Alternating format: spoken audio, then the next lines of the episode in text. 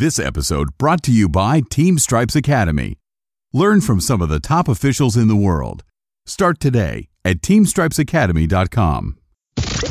You're listening to the Team Stripes Podcast, the podcast for hockey referees. Each show, we discuss the world of officiating and find out that not everything is black and white. Here are your hosts, Daniel Spence and Brandon Bourgeois.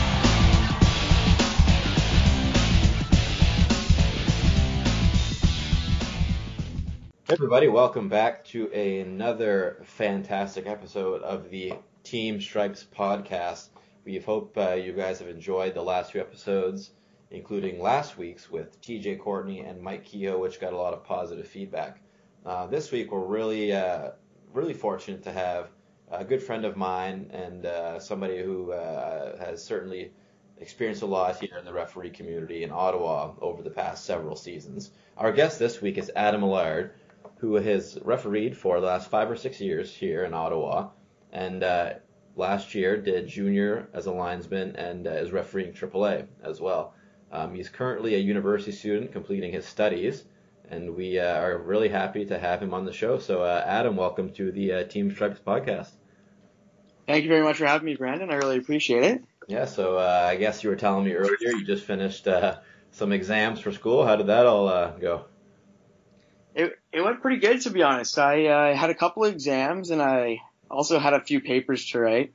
So I ended up not procrastinating too much, but uh, got them done and still waiting to hear back on how they actually went. But uh, you know, it's summertime now, making a little bit of money at uh, at working and some spring hockey refereeing and yeah, so kind of going from there. Yeah, so tell me about that. You were just uh, you were telling me you also did some spring hockey this weekend. What's uh, what's that all about?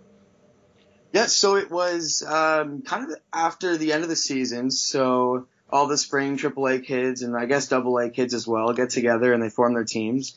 And I had a friend, a close buddy from District B, so my home uh, home district, who I guess he he's kind of in the in the loop of all the minor hockey uh, spring stuff. So he gets to sign a few games every I guess it's every spring and early May. So he I was thankful to be given a few Saturdays and a few Fridays for the last three, four weeks of games, about seven games a day. So I get out there and with some of the guys and have a good time for a few hours and make a make a good money. so what age group would that be?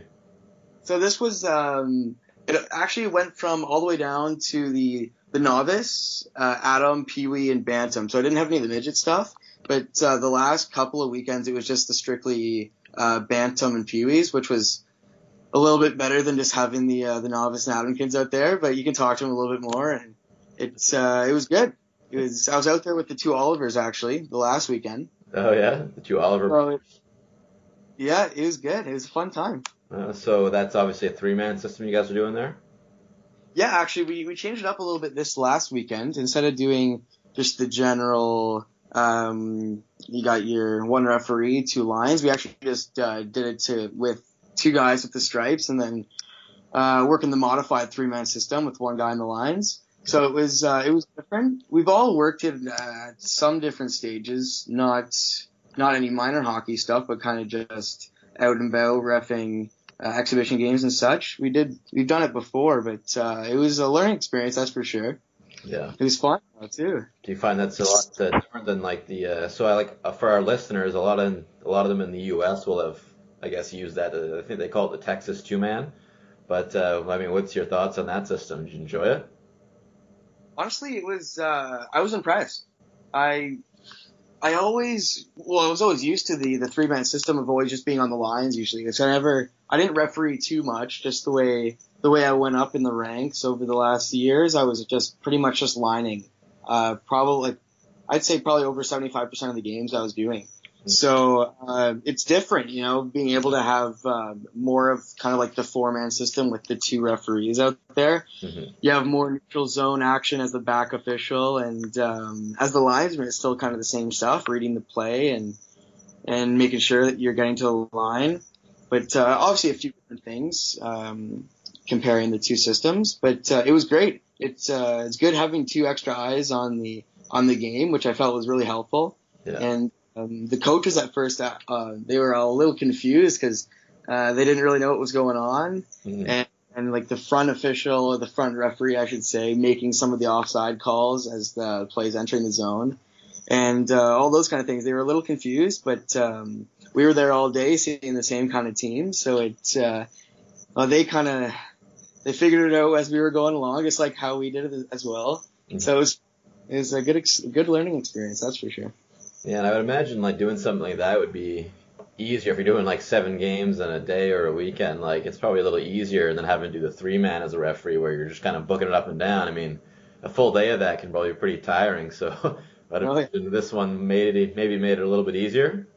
Yeah, it was uh it was actually a lot easier as the I did the first couple of games actually on the lines. So um I guess to my knowledge at least uh with the three man system with uh, like the modify with two refs, one line, the um the lineys kind of uh, you're obviously trying to read the play as best as you can, trying to get to your line, but you turn into the the back liney and the front referee with the stripes kind of takes over that line when it's going into the zone, and then you slowly make your way over to, or I shouldn't say slowly, but you get to your line, and then you take over the line afterwards, and it kind of repeats going back and forth. Mhm. So it was, uh, it was, I, I'd say it was a lot easier on the legs and uh, the, generally cardio all the way through the day because, uh, especially having the stripes, because I finished off the day actually three straight with the bands. So I was kind of just, um, I was kind of just getting into it and uh, staying moving, which actually helped it a lot than uh, all the stops and starts kind of stuff. So it was, uh, it was great. It was, um, wasn't just one guy ripping up and down the boards. Like it was uh it was different and I, I would definitely like I wouldn't be opposed doing that in minor hockey. I honestly feel like it's it's a good system. Uh, it obviously gets a little bit uh, a little bit more tight on offside calls because um, with the referee almost he's kind of backing up into the zone more like uh, a four man referee would be doing it and he still has to kind of cover that for that line Mhm. makes it a little bit more difficult. But um, honestly, having two eyes really looking at the game for penalty wise, it's uh, uh, in playoff hockey. It's I think it's almost more beneficial to have that. Yeah. Okay. No, it's uh, it's like I know when I played, it was sort of uh, I that's when I played in the U.S. for prep school. Like that was the system we used was the the Texas two man, and it was good for penalties, I guess, because you had two sets of eyes. But like you're saying, it's a little tougher on those offsides and uh, and icings, I guess, to kind of judge. But um, Right. anyways, switching switching a little bit. Uh, so as I was mentioning in the introduction, you're you're in your is it your fifth or sixth season, or is it is that is that correct? Yeah, it'll be. Um, so I started in 20. Uh, well, I wanted to start actually in 2012, but um, uh, I, I think I'd missed the cutoff line to actually get in, and there's uh, they already picked their officials. So I ended up starting in September 2013. Mm-hmm. So I think it'd be starting my sixth season actually coming up in this fall. So I'm pretty happy about that. Um, but yeah, up until this point, it was it's been relatively smooth sailing. Yeah. And obviously you've done pretty well. You've moved up quite a bit to doing junior hockey and AAA. I mean, can you kind of uh, maybe talk a little bit about your, your kind of your progression and how you moved up through the levels? Yeah, definitely. So uh, at the beginning, it was I guess how everyone else starts. Um, I was just doing my my novice and Atoms on the weekends and grinding those early morning three sets of the novice house league and all that kind of stuff. And I was actually really thankful by the end of the year. I'd done enough games and I guess I'd been seen by um, enough people and like in supervisions and all. Um, that I was actually given band, or no, I wasn't given bands. I was given lines for Pee Wee House League Mhm. at the end of the first season I was doing. So uh, at that point in time, I was a little happy because I'm slowly moving my way out of having to do those early morning games. And um, then after that, it was kind of worked on my three man and a little bit less a two man the next year. And it was in my third season, I actually got the call to uh, move up to Central. So I started doing some of the the Central hockey, which would be major Pee Wee all the way up to midget Triple A. And at the time, they didn't really have the the U18 system. I don't believe they did. Um, so it was kind of just the minor midget AAA, major midget AAA, and all that kind of stuff. So yeah, up until up until it would have been my the end of my fourth year, I was kind of just doing central hockey and a little bit less of kind of like the home district, district B stuff. Mm-hmm. And um, yeah, and then I was thankful actually at the beginning of my fifth season, I uh, was invited with uh, a few other guys from District B, uh, the home district, uh, Sean Corcoran and Taylor Spradbro, to go to the um, the September Labor Day midget AAA camp, um, just over at the Bell Sensplex uh, in Kanata, Ontario, right near the uh, where the Sens play. Mm-hmm. And uh, we did our midget AAA camp there. We had uh, good. It was a really really good learning experience actually, getting to meet new people and I guess the higher up people in the uh, in the refing community right. and minor at least.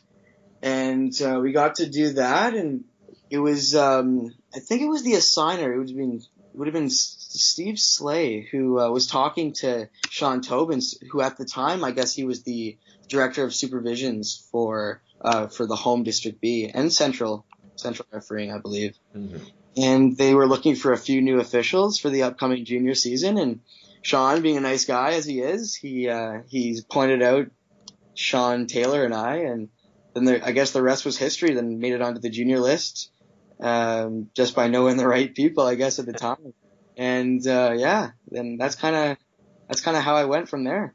Okay, and then obviously you've done pretty well, I think, there at those levels, and and uh, I've heard uh, very good things about how you've done. So obviously you've made the right uh, impressions, I guess, on the right people to, to, to be at those levels.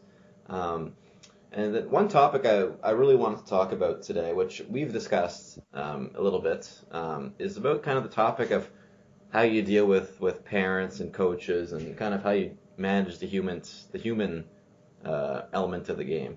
And I know you hear this a lot. I mean, referees talk back and forth about this, and certainly when I was starting this podcast, that was kind of a recurring theme that people wanted to, to talk about. And obviously, you're an experienced guy, and you've sort of seen it all, and you continue to see it all. And uh, I mean, for me, I mean, a lot of the parents and the coaches, a lot of the the experiences were where I did not uh, enjoy it as much. We're at some of those younger levels where you have a lot of those newer coaches that you know might not be able to control you know the emotions that they they you know dish out. So oh yeah, I wondered maybe if you could you could talk about your own experiences with that and you kind of have your own philosophy and maybe you know just sort of talk about uh, talk about your experience with that. Yeah, so I um I'd say most of my experience, I guess, of officiating would come from being on the lines. Even though I'm a small guy, just the way I kind of went up, um, went up the rankings, I was always kind of just lining uh, lining the highest level that I could like I could do at the time. So I got a lot of actually experience of being able to watch more experienced referees uh, really deal with all the issues um, of almost like coach abuse and um, abuse from the fans, like verbal, uh, not not physical or anything like that. But um, I really got to be able to to see how people really should handle it and how officials should handle these coaches that sometimes go over the edge and um, it actually it really helped me because um, there's many situations where, especially in junior hockey, where it's completely different as as you definitely know with uh, uh, compared to minor hockey where they can get a little they can get a little crazy and uh, there's almost like a line where they're allowed to be a little bit more crazy, mm-hmm. uh, not really get penalized for it, which is a little unfortunate uh, that hockey is kind of that way, but um, it's been great being able to go over the bench and hear how the referee actually communicates with the coach. And um, I guess the biggest thing that I learned, even that was in, actually my first year um, from director of mentorship of my first year in District B, Craig McKay. He had taught me to to deal deal. Um, dealing, I guess with dealing with douchebags. Yeah, exactly. Um, I didn't know if I should say that, but uh, Craig was actually on the show a couple weeks ago, so that's he, he kind of talked a little bit about uh, how he taught uh, some of his referees the dealing with douchebags uh, portion yeah. of the seminar. That was the I'll never forget that because it's it's so uh, it's so valid in, in so many ways because uh, just like treating the disrespect with respect, I guess is a huge one as well. I don't know if Craig talked about that, but uh, he he actually told me about that uh, the first year I was refing as well, and it's uh, it, it it helped me so much because there's so many situations where I've seen referees. Um, I don't know if they they get a little bit. Um, I don't know if it's nerves or anything like that when they go and talk to a coach or or confidence but um, they almost rile up the coach a little bit more. Like if the coach is a little bit angry with their call and he's yelling at the official, the the referee goes over there and start instead of trying to to calm him down and treat the disrespect with respect, they almost go in and heat up the situation more, which um, which that can really become a problem uh, later. Well, at that time and later in the game because. Uh, penalties can really change a game. So um, it, that, I guess that whole um, the dealing with douchebags and uh, treating disrespect with respect is what probably the biggest thing that I've actually learned from refereeing. And um, thankfully, it's actually been a life lesson as well because you're not really going to get anywhere in life treating people treating people poorly, and even if they're treating you poorly as well. Um, so yeah, it's it's been great. Yeah, nothing but good things, honestly, from refereeing. Yeah, well, that's like so. You talked about a couple of things, which I want to kind of delve into a little bit. But like, you know, you're you're saying, you know, first off, I think you made a really good point, which, you know, I think, you know, in all sports, especially you know with hockey, I think, you know, when you're when you're putting your kid or your son or daughter into hockey, you're not putting them in with the with the intention of making the NHL, or at least you shouldn't be, because I mean, only a small small portion make it to that level, right?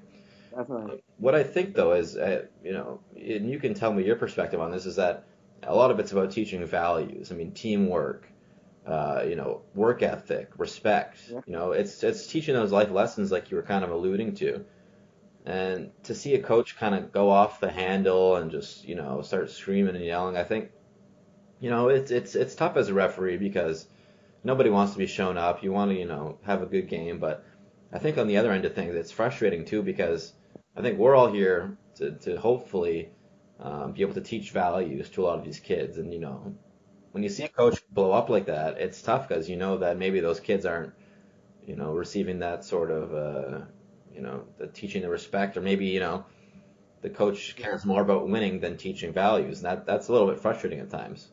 Always, it's. Uh, I've also found in a lot of situations, it's the uh, the coaches that are just just not knowledgeable enough. Even um, I guess just with those uh, general life skills, uh, as well as also knowledgeable in the uh, the referee and uh, the rule book and just coaching in general. It's uh, so I've had a lot of situations in a lot of games where um, coaches are actually uh, they're they're game breakers in in I guess that's the way to say it, but they they'll change the game themselves. That that and coach and and parents in the stands.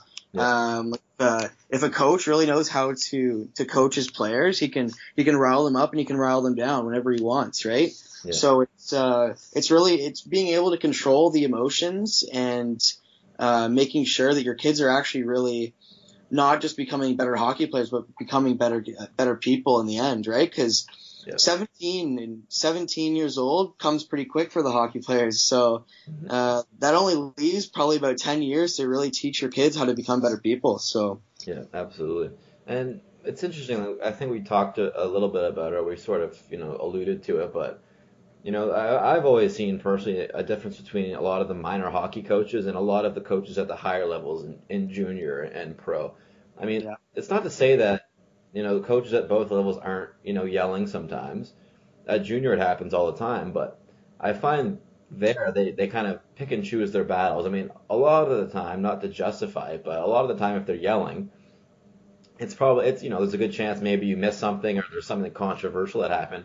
At least you can kind of address it, right? Yeah. Where I, as I found in minor hockey that the yelling it happens for a lot less. Uh, there's a, there's a lot less reason for it to happen, right? It could be something very simple that you know is not a penalty, or or you know whatever. It, there's a there's a much smaller fuse, I guess, for a lot of these codes, which I think is is frustrating.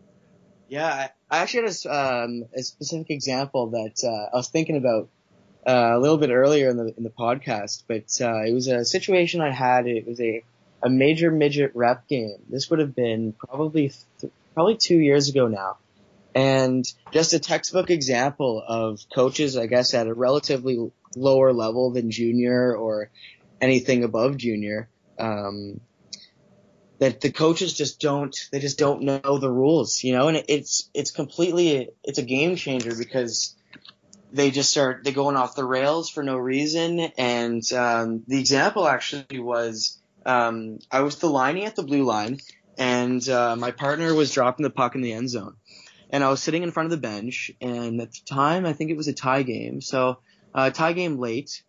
So the coaches, they're already, you know, at that, that level, they're already getting a little rambunctious and they're getting a little, they're getting a little worried by the score. So, um, guy back it would have been the back winger was encroaching on the dot. So I move in a little bit, blow my whistle, kick him out. Pretty easy call, pretty simple. You can't really get much much more simple than that in the rule book. So um, the the center gets kicked out and make my way back to the boards and waiting for the the puck to drop after after I'd kicked the guy out. And the coach starts going off behind me and starts screaming at me and telling me, well, why can't that center take the draw? He wasn't the one that um, the, the reason for that uh, for the kick out. Yeah. And I turned around and I'm just like, oh, coach, it's just one of those that it's it's such an easy rule, and I guess I guess major midget rep B, I guess it's a relatively higher level. It's it's a lot higher than all the the house league levels where some coaches really don't know anything. Mm-hmm. But uh, it it just really shocked me in that situation because um, for being such like a, a relatively higher level that coaches really don't know the basic rules and that it changes things like it, it really does because it, it makes them it, makes you not almost want to go over there and, and talk to them about rules or about specific situations that have happened on the ice because you know that they don't know these really simple rules so you can't really have that rule book rule book kind of conversation where where coaches in the higher levels they'll actually they'll they won't pick on you, but they'll they'll like you were saying they'll pick and choose their battles, ones that they know that they can win just because of uh, because they know the rules. Yeah, you know exactly. Um, and if you did miss a call because um, maybe you didn't personally know the rule and the coach did, then he'll actually he'll he almost would be able to uh, challenge the game or you know just challenge a disputing of the game yep. and those can, those can be huge at, at higher levels and really lower levels as well so it's it's so important to know the rules as a referee but just as coaches as well because um, there's been so many situations where where coaches don't know the rules but yet again the players don't know the rules either so it's they, they start kind of yapping on the ice about wanting this called and wanting that called but then you can kind of just turn to the kids and you can end the conversation really quickly because it's just something that really they should know. You know, just because just because they're not the ones enforcing the rules, it just helps to know the rules. You know, it just it makes everything flow so much better. And yeah, no, I, I, I you know, I, I, I totally agree with you. And like, you know, really to drive the point home, which I think you you touched on again, is that a lot of these uh, coaches, you know, getting fired up or getting into arguments is is and you, and, you know, I, I don't want to blame it on the coaches. I'm not saying the coaches are at fault and the referees are angels or whatever. But you know, a lot of the time at the lower levels, it's because of that lack of rule knowledge. Where we're talking about how at the higher levels, if there is a coach that argues, it's generally more uh, on a judgment call. You know, yep. You know, where there's different interpretations of you know what happened. You know, did he catch him with the shoulder to the head? Was it shoulder to shoulder? Did it ride up? But you know, it's it's those little sort of judgment calls as opposed to to rule book things. Or if you know and then yeah. talking about the situations where, you know, hopefully a coach doesn't know the rule book better than you do, but I, I have heard of situations in playoffs where, you know, something gets misinterpreted and there's a big issue where they have to replay a game or something. It's it's obviously very rare. Yeah. You know, it, it does happen. And uh, I wanted to come back to one thing you were talking about. You're saying how not to sort of, you know, you know, you can't control a coach, right? Yeah. You, sometimes you're gonna. There's different personalities. You can't control them. But you're talking about how sometimes a coach might get upset, and you don't want to sort of, you don't want to inflate the situation. I mean, do you have any tips that you've kind of learned throughout the years to not have that happen? Um, I'd say if I was refereeing the game and I had the bands, I, I think that one big, one big thing that I actually found from uh, one of the more experienced referee that I'd worked with, uh, would be uh, prior to the game, really just introducing yourself and um, getting them to come down to your level on the bench and just really turning it into more of just a just a man to man conversation, kind of saying things along the lines of, um, "Hey, coach, um, my name's Adam. Um, what's your name? Kind of just having a little bit of a conversation beforehand, letting them know that, um, yeah, I'm human. I'll make, I'll do the best that I can during the game. I want you to do the best that you can do for your players during the game. And if we have any issues throughout this, this 60 minutes or, or 90 minutes that we have together here, that um, I'll come over to you and I'll talk to you, but I want it to be like a civil conversation. I don't want it to be a yelling fest. Even if you're yelling at me, I'm still not going to come over and yell at you. I'll I'll try to calm you down, but I it just creating that that the little bit of communication prior to the rapport. I think so. You're looking for for that word. Yeah, exactly. Just being able to um, really just get on the same page. And some coaches really get it, and some unfortunately really don't. And um, it's it's a learning experience for both referees because um, I've also found that a lot of referees they uh, they have their own ways of kind of doing this. Some some don't really like to have that conversation with the ref uh, with the coaches beforehand. Yeah. Uh, and just letting the game flow as it does, and then deal with situations when they occur. Yeah. But um, I'd say personally, in my um, from my experience, it, it, really does help building that rapport, like you're saying, because uh, there, there's nothing there's nothing worse than getting to a point in a game where you've barely ever talked to any of the coaches, and then it gets down to a situation where they're just screaming and screaming at each other uh, on the ice, and up until that point, you really didn't talk to each other. You know, just general communication verbally and um, even just physical uh, is huge. Yeah, uh, and you know, like just to build off that, like there's always a few things that I've learned along the way too. Like, you know, one thing I've noticed, and I'm sure you've sort of noticed it too, is that, you know, a lot of referees, especially when they're starting out, are, you know, a lot of them might be, you know, 15, 16 years old that are going against, you know, what are 30, 40 year old men. And yeah. that might be a pretty darn intimidating situation to have to give a coach a bench minor or, you know, an unsportsmanlike conduct. I mean, is you think that's part of it too? Definitely. It's uh, even even me personally. Uh, when I started off, I'd say I didn't give a uh, I didn't even give a bench minor uh, to a coach that was yelling up until probably to would have been my second year, and um, I think it was just because it, it's all about confidence, just being confident in your ability and um, just generally just confident because yeah, you're you're going to be going up against coaches that uh, have almost like two decades on you, and uh, being 14. Uh, 14 or 15 years old, or some people, I, I know Sean Corcoran actually started when he was 12, or 12 or 13. So it, it, it makes a it makes a huge difference. But um, what I've also found is the mentorship program, which actually we started off, uh, well, for me in my first year, um, being paired up for a few of your first games at least uh, with a mentor that's been doing it for years. It really, really does help because it it really just gives the the new official confidence uh, to be able to make his own calls and see and visually see how coaches and the, those situations are supposed to be handled the correct way. And me personally, I know I'm a visual learner. Um, you'll tell me something over over um, over the phone or something like that, and it'll go right over my head. But if I see it, it's going to be a lot harder for me to forget it. So um, for me personally, I was actually on with um, would have been Rick Caverly for my first uh, first ever game, and it was huge. Uh, one coach was a little angry, and at the time, um, rule book knowledge was a little lacking in my first game. Not gonna lie. um, so it that makes a huge difference as well, actually too uh, just with the general confidence of being an official. If you know your rules and you uh, are confident in the ones that maybe a coach is trying to kind of fight you against, uh, you stand your ground. It's so much easier for you to to have that confidence going up and speaking to a coach if you know that you are correct 100%. Yeah, uh, that's a good I, point. You know, like uh, the way I was, I've I've kind of learned over the years is that and that you're you're you're totally right. It's it's a lot of it's all about confidence and knowing the rule book because the way I was taught was that you know let's say you make a call um, and a coach is just losing it on you. If you are 100% behind that call and you know you're right, you you you argue for that call. You you you don't back down on that. Not to say you inflame the coach, but you you know you you really say that's the right call.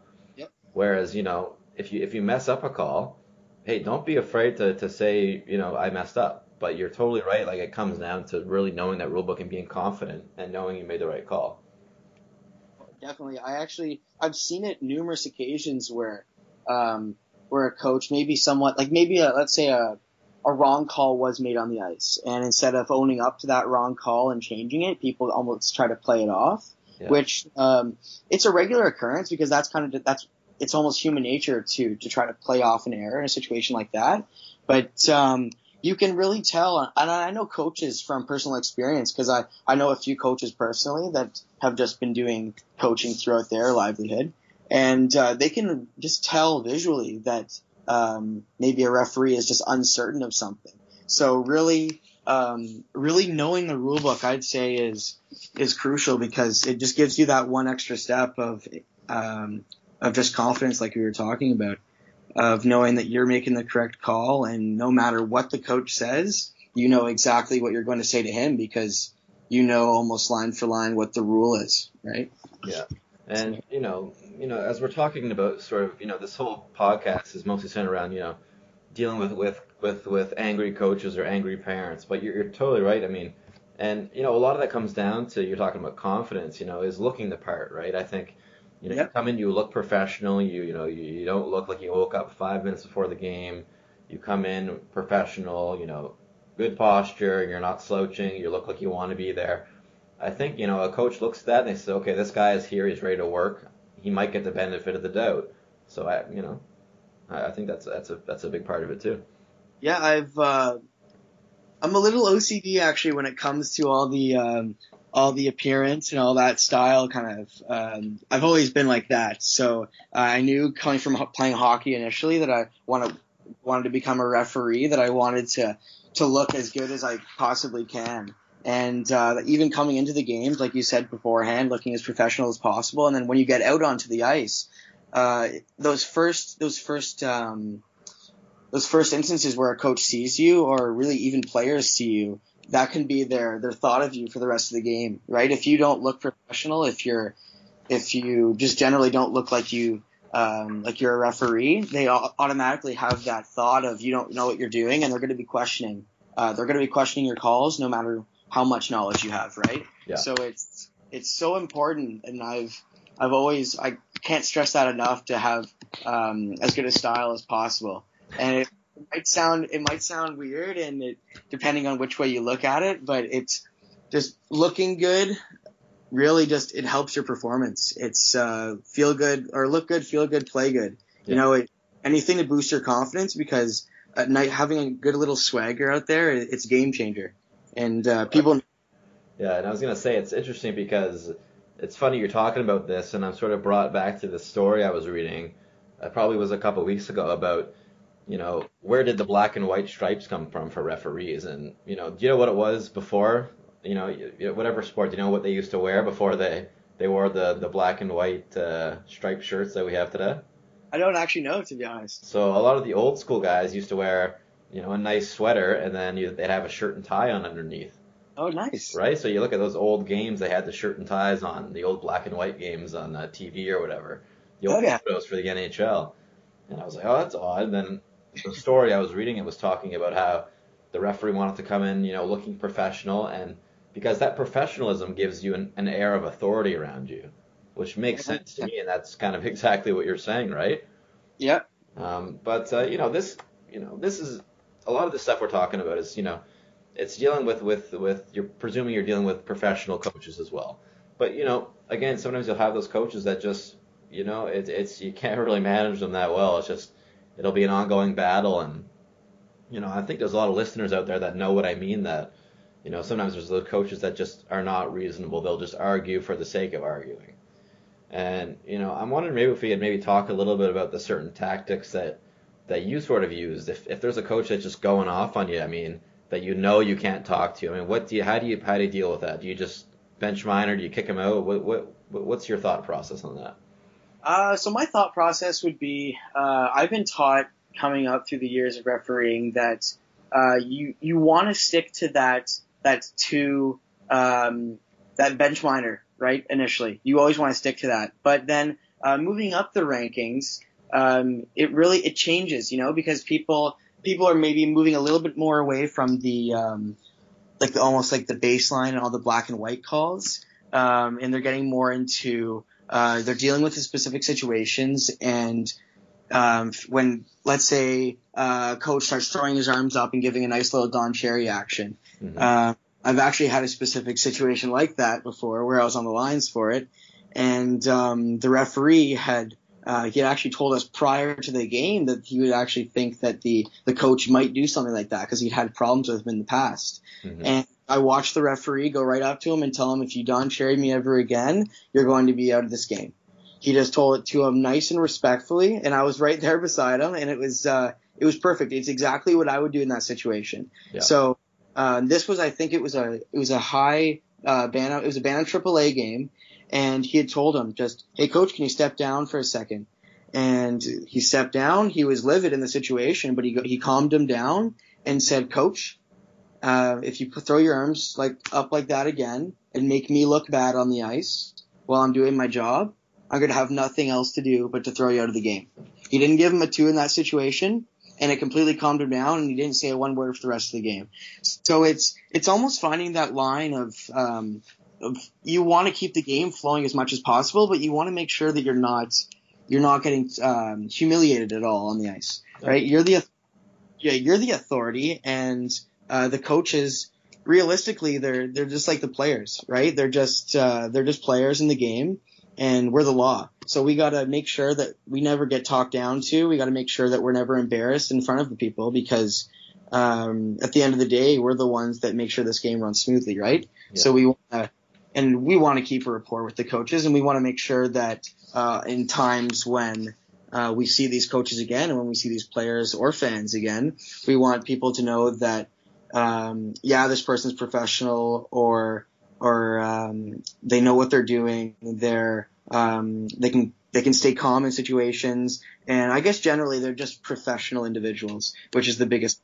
But um, but yeah, I'd say I'd personally uh, stick to uh, giving the bench minor um, if you feel it's it's warranted before uh, you were even going to think about kicking the coach out. But then again, it always depends on how severe um, a coach reacts to something. If he's standing up swearing at you, you have you have no uh, you have no other option but to kick him out of the game. Yeah. But um, if you think it's a situation that you can control, maybe with just a bench minor, then uh, feel free to give him that bench minor. And if he does it again, then you know what to do, right? Yeah. So. Yeah. And one thing that I've I've sort of learned, and when I was starting out, I didn't really, maybe I didn't really, this wasn't part of my thought process. I mean, sometimes when you get in an argument with a coach, your your natural tendency is to stand there and hold your ground and you know, sort of have a, you know, a standoff with them. But one thing I started to appreciate, especially in a four-man system, is if a referee calls a penalty and you know the coach is going to be incensed, it doesn't have to be a bench minor, but it can, it can be something, you know, a trip or a hook that you know the coach is not going to like. Don't sort of stand there and sort of wait for him to say something. I mean, call your penalty, go to the corner lineup for the face-off. I, I, I see it a lot where I see referees that they'll call a penalty, they'll do their line change. They'll sort of wait for him to say something, and you know he's upset. But yep. uh, you know, if you if you sort of force that confrontation, it, it can really lead to some some bad spots. So I think one thing that I've really learned is you call that penalty, just skate away. Don't give the coach a chance to blow up. Yeah. If, if you can keep him in the game, if you can keep him from from blowing up, it, I think it serves the game pretty well. So that's one thing that I've learned. I don't know if, if you've ever heard of a similar sort of strategy or or tactics yeah. in that regard, but definitely, it's almost like the exact same thing. It's almost like um, the referee, depending on how the coach really acts during a game, is the deciding factor whether or not a coach can stay or a coach can go. Right. So it's um, you're giving him uh, by making that call, and you know he's going to be he's going to be unhappy with you, and um, you can just sense that he's getting a little angry, or maybe he can be crossing that line really at any point in time. You want to get away from him as much as possible. Don't even give him that that second to potentially say something to you, which sometimes in some situations, uh, even if you don't want to throw him out, you kind of have to, depending on what they do, right? So it's it's not giving them the uh, the time of day in some situations, but yet again, um, you have to give them that, that time of day in other cases because, um, well, just generally, you you want to you want to keep that rapport, right, with the coach. Absolutely. If, um, no, I think it, it makes it, it's it's part of being a good referee. I mean, yeah. you know, I think we uh, talk about it a lot as referees how there's there's really a lot that goes into it. I mean, it's not simply knowing your rule book. I mean, you can referee like that, but it's when you really get past that and you and you you start to understand the emotions involved in the game, you know, the flow of a game, when you should, you know, start calling penalties, when you should back off and let them play a little bit. And I think that's a huge part is understanding emotions, right? You Oh, know, sometimes it's it might be a playoff game, game seven or something like that, and you know those coaches are going to be extra emotional, and you know sometimes you have to understand that in, in the game. I think, you know, do you, do you have a maybe? A, Oh yeah. Yeah. I, uh, I have a specific thing actually that I saw last night. It was, um, uh, God, I can't remember if it was a few nights ago, but it was, uh, it was a couple of the NHL fans on Twitter. Actually, I watched this, and um, it was the. I'm not sure if you're aware of the the Twitter page, the Scouting the Refs Yeah. for the NHL. Yeah, so they they do a lot of good things, and for for any of the listeners, it's actually it's actually a really good source of information. They post a lot of a lot of funny things, a lot of uh, um, a lot of helpful rules, and all those kind of things. Um, but anyways, it's it's all to do with the NHL, and I think the AHL has one too. Yep. But um, but yeah, it was a couple of uh, couple of Twitter fans were enraged with the fact that oh the NHL referees are doing a terrible job, and they there was a, actually a video posted, um, just like a little quick GIF of it was actually Boston and, on Boston and Toronto, and it was a situation where Marchand hit the back of Marner's head. I don't know if you saw the, the video of that. I don't think I did. No. Oh, he was pushing him down to the ice, and it was really just a playoff, a playoff little battle for the puck in the corner. So if you really go rule book, uh, rule book wise in that situation, you have about you have about probably six to seven minor penalties, right? but uh, in that situation in the playoffs, um, the NHL that Twitter account stepped in and said, um, no, the, the referees didn't miss all those calls. They just chose not to call them, right? In the playoffs, it, in some ways, some people see it as the game should be called black and white all the time because then it keeps it consistent for the players and coaches, right? But I love the fact that when we get into playoff hockey, it's it's really just a feel for the game for the referees. It's uh, you you got to make sure that you're because you got to make sure you're making the right calls, but you also got to make sure that you're not kind of screwing over a team, right? Yeah. Um, by making maybe too many calls or calling a weak one somewhere and then letting it go in another situation can really change the game.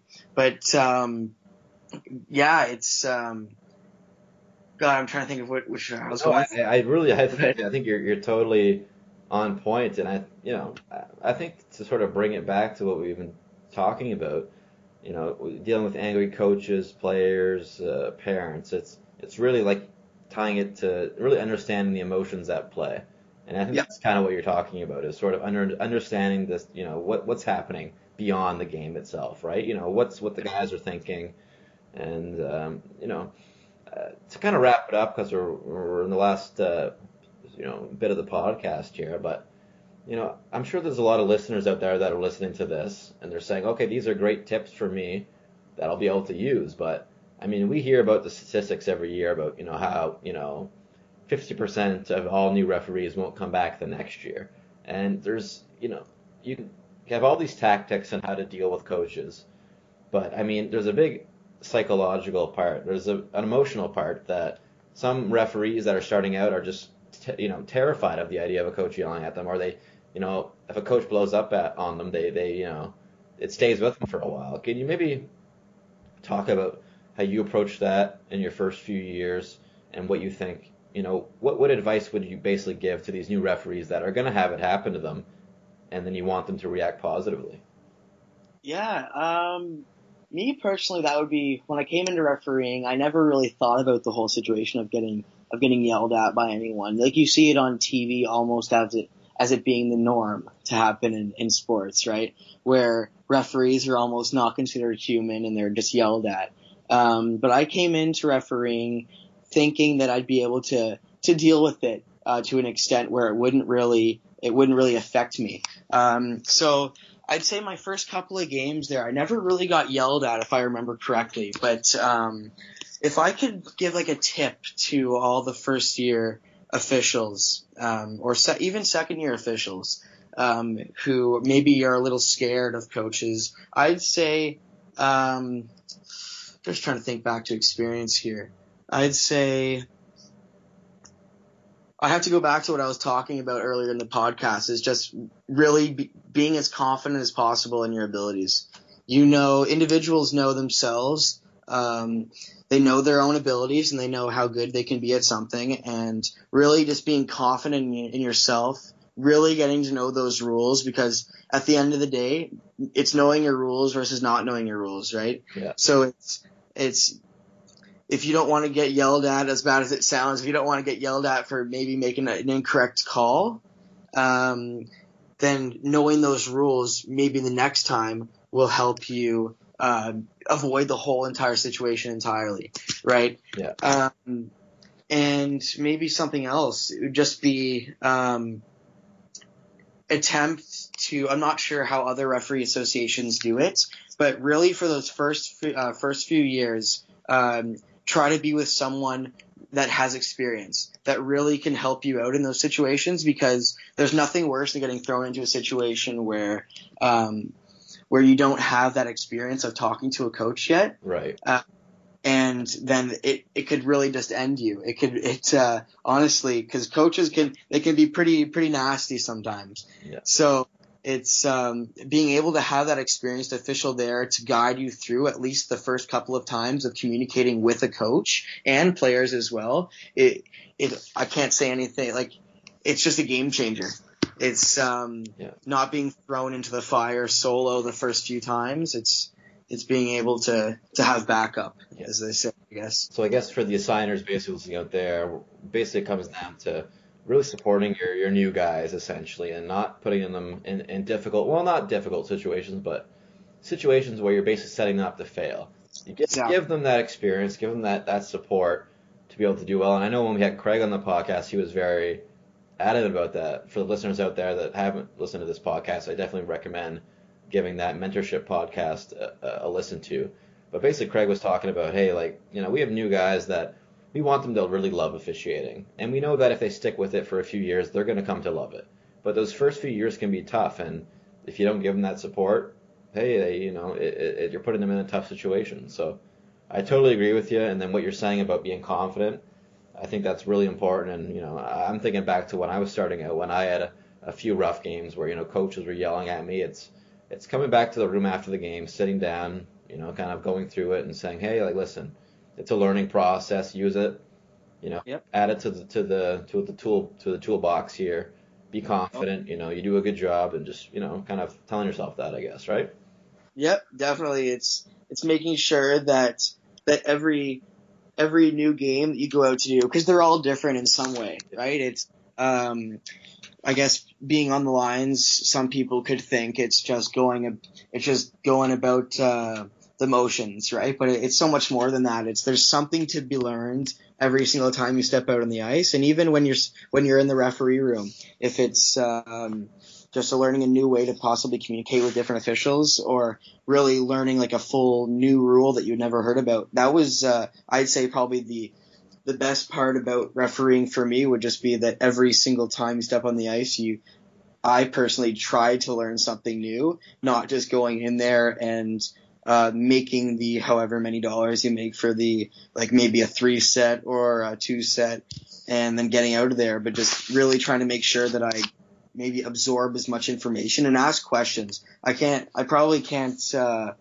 um, say that enough is just, if you really want to get better at officiating and you really want to make it to those next, those next levels, ask your supervisors questions, ask your more experienced officials questions about anything. Cause there's, there's no bad questions and there's, um, there's no questions that should be really left unanswered.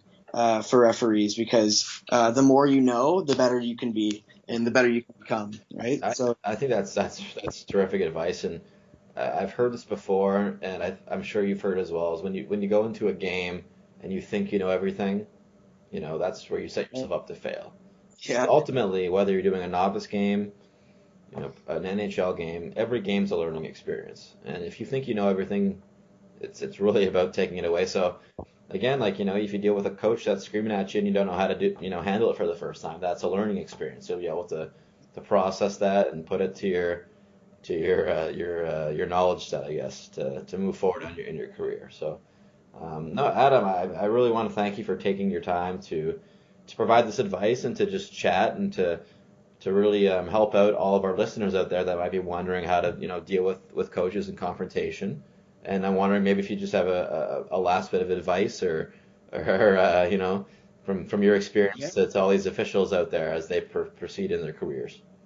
Definitely. Uh, well, it's my completely my pleasure. It's uh, it's something that I really wish um, this uh, team stripes. I really wish uh, this was around when I first started refereeing because uh, ever since the first day that you guys put up your first video and I talked to to Dan Spence um, about uh, the team stripes page and the whole kind of company, it's um, oh my god, it it's so helpful. All the little all the little tips and tricks that you can learn along the way. Uh, it just, everything just makes you better, right? There's there's no bad information when it comes to refereeing, and it's um, I'd say one last thing to end it off. I'd say is just uh, just have fun with it. You know, it, it becomes um, it becomes maybe uh, a little stressful to some people sometimes get putting those uh, those stripes on going out onto the ice, but just have fun with it. Have fun with the guys that you're refereeing with. Make it a good time, and um, then go out there and ref, uh, ref, work your butt off, and make as best calls as you possibly can make, and um, and be as professional as possible all the time. That's probably what I'll I'd leave it off with. Well, Adam, I think that's pretty good advice for for this uh, week's podcast. And again, thank you very much for your time. And uh, yeah, we uh, we look forward to seeing you down the road. Awesome. Well, thank you very much for having me, Brandon. I appreciate it. Thank you.